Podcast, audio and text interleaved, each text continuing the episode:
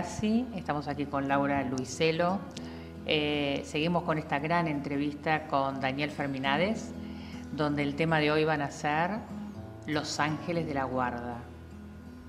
Bueno, es tan amplio todo porque venimos de hablar de, de los guías, de los, ángeles. Entonces ahora la pregunta es, ¿los ángeles están permanentemente con nosotros, acompañándonos? Eh, o de repente puede pasar de que uno va a algún lugar, se puede encontrar con una situación y encontró a una persona que en ese momento hizo de ángel de la guarda. Sí, muchas veces eh, la ayuda del cielo llega a través de semejantes.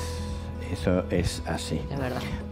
Por ejemplo, em, cuando se trata de comenzar a transitar eh, dentro de un camino espiritual con compromiso, como un discípulo, ya se tiene reconocido de alguna manera al maestro, y el maestro lógicamente primeramente nos reconoció como tal, eh, antes de poder entrar en contacto con la mismísima fuente, comienza a llegar a nuestra vida ayuda, asistencia impulsada, promovida por el maestro a nosotros a través de personas muchas veces cercanas a nosotros, muchas veces cercanas al propio maestro, que entran en nuestras vidas como personas aparentemente, según nuestro juicio, comunes, pero que comienzan a dar ejemplos distintos a los que nosotros estamos acostumbrados a, ver, ¿no?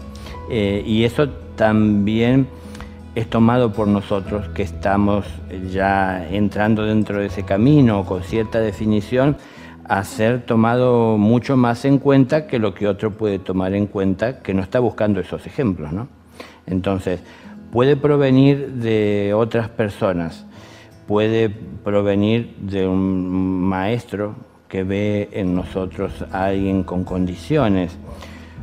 Siempre está presente el ángel de la guarda, Siempre el ángel de la guarda está trabajando con otros ángeles que colaboran con él en esta labor de como guarda acompañar en el proceso evolutivo a cada uno de los seres humanos que están evolucionando, ¿no? Es decir, para el ángel de la guarda tienen sus protegidos, aquellos a quienes protegen los seres humanos. Entonces, cada ser humano tiene un ángel de la guarda. Eh, todos en conjunto trabajan por un mismo plan, que un día tomemos todos conciencia de que debemos de vivir en el amor de Dios, en el amor puro. Para eso tenemos que ir entendiendo lo que es el amor. Comenzamos a vivirlo desde una forma muy limitada y de alguna manera más fácil de alcanzar para la humanidad, ¿no? Confiándolo y sintiéndolo hacia aquellas personas con las que hay cercanía, eh, empatía, similitudes. Entonces eh, ahí manifestamos el amor. Pero ahora estamos en tiempos de entender y por eso desde muchas fuentes nos llega eh, esa información de, que tiene que ir más allá, de que tiene que expandirse, ¿no? O sea, que ese, perdóname, ese amor que aprendemos originariamente en la familia, porque nacemos en ella, en este momento son tiempos donde hay que empezar a, expandirlo a otras personas, digamos, más desinteresadamente. Claro, en, realidad siempre es tiempo de hacerlo, no es que... Ahora eh, urge. Eh, ahora urge, esa es la realidad, ¿no? Hoy podemos ver una realidad de un mundo que necesita mucho del amor. en la vida de las personas para cambiar y revertir muchas situaciones que parecen no tener salida, ¿no? Y, y mientras están vivas y existentes tantas injusticias, hay muchas personas sufriendo. Y mm, no debería ser que en manos de muy pocas personas o de algunas personas tantas otras sufran por su injusticia, por su inconsciencia, pero no podemos echarle solo la culpa a esas pocas personas, porque también hay pueblos que de alguna manera están padeciendo por, por la injusticia de sus gobernantes que pueden ser elegidos o dictadores, pero mm, eh, hay un pueblo también, una parte que defiende lo que se está haciendo, hay otra parte que está en contra, pero a veces en ninguna de las dos, ni en la que está en contra de esa injusticia, verdaderamente hay un entendimiento de lo que es la justicia para poder tratar. Entonces quisieran hacerle a esa persona que padezca y que viva y sufra lo mismo que ellos sufrieron. Entonces esto no nos conduce a un, buen puerto. a un buen puerto, un mundo mejor. Entonces, bueno, todos tenemos que cambiar, tenemos que mejorar. El ángel nos quiere ayudar constantemente, si se quiere o vale como imagen, nos está hablando al oído bajito, por respeto a nuestro libre albedrío, para no influenciarnos a tomar decisiones que no entendamos cuál es el sentido. Entonces, siempre nos está hablando para que podamos entender y tener en claro y tomemos decisiones por nosotros mismos, ¿no? Es decir, no porque alguien nos indujo a hacerlo, sino que porque entendimos el significado.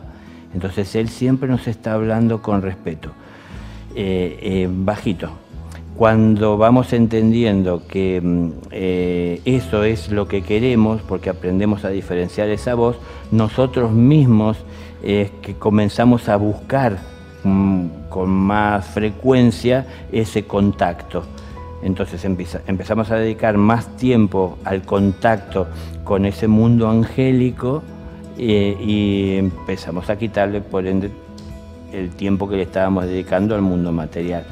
Entonces, eso nos hace sentir más elevados y más cercanos a ese mundo espiritual sin abandonar este mundo en el que estamos. ¿no? ¿Y cómo se contactan, Daniel, los ángeles con las personas?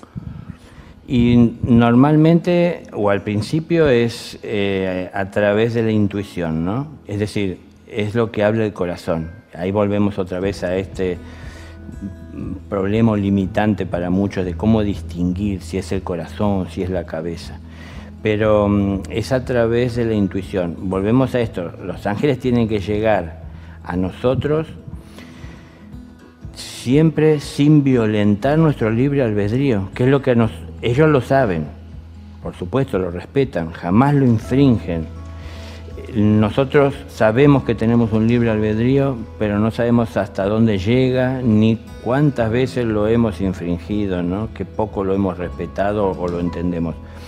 Eh, entonces, como ellos tienen que llegar con ese respeto, eh, las formas que tienen para llegar sin faltarnos el respeto son bastante limitadas.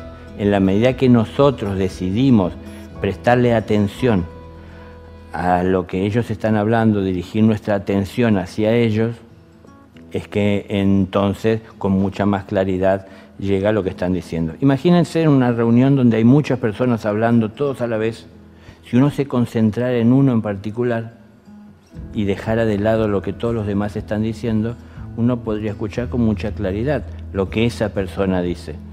Pero como tenemos muchas veces la curiosidad de querer saber todo, que no se nos escape, no queremos este, estar fuera de lo que es común o general, entonces no queremos que se nos escape nada y tomamos un poco de cada cosa sin que nos quede en claro nada de ninguna de tantas cosas, ¿no? Entonces, bueno, el ángel está hablando como tantas voces que hablan en nuestra cabeza, como tantas personas que andamos por ahí diciendo que es conveniente y que no. Eh, entonces, uno tiene que escuchar su corazón, no es lo que dice ninguna persona. Y esto yo puedo dar fe de que es así, el corazón de todos nos habla de que hay que vivir en amor y en amor y en ese estado de amor mucho más claro llega eh, la voz a través de la intuición de ese ángel de la guarda. Va a ser una comunicación directa luego de mucho tiempo de transitar un camino de compromiso en un desarrollo espiritual, que porque no es un compromiso tan solo de expansión espiritual personal, sino que también es un compromiso con un plan divino que existe en el universo de acompañar a toda forma de vida en sus procesos evolutivos, ¿no? es decir, a través de la, de la compasión, el compromiso con toda la vida. Bueno, Daniel, muchísimas gracias. Claudia, muchas gracias. El ángel de la guarda nos habla a través de nuestra intuición. Presta atención, así lo escuchas bien.